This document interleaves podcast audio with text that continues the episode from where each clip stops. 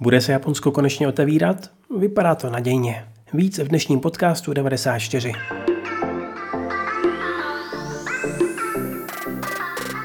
Japonsko zatím na probíhající olympiádě v Číně pozbíralo 14 medailí, z toho dvě zlaté a pět stříbrných.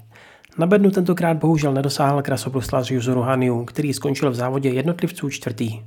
Jak ale sám řekl, na ledě nechal vše. A pozitivně mluvil i o tom, že z něj teď alespoň spadl tlak, který směřoval na potenciální třetí zlato z olympiády v řadě. První místo naopak z akce vezou snowboardista Ayumu Hirano a skokan Ryoyu Kobayashi.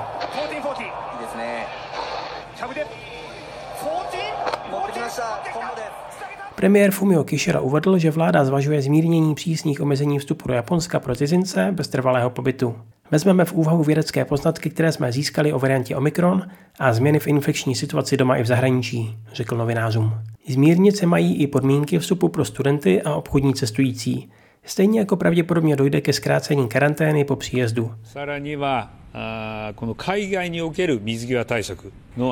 Měl by mít mužný zjev a nebýt lakomý. Nesmí příliš pít ani tlousnout.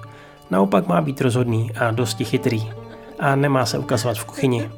To jsou pro zajímavost některé z ideálů z ankety starého tokijského deníku, jak si Japonky před stolety představovali ideálního manžela.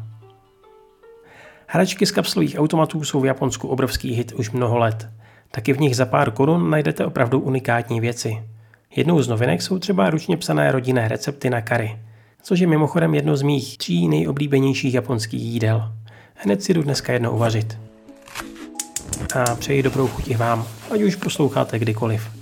Tak zase příště. Matané.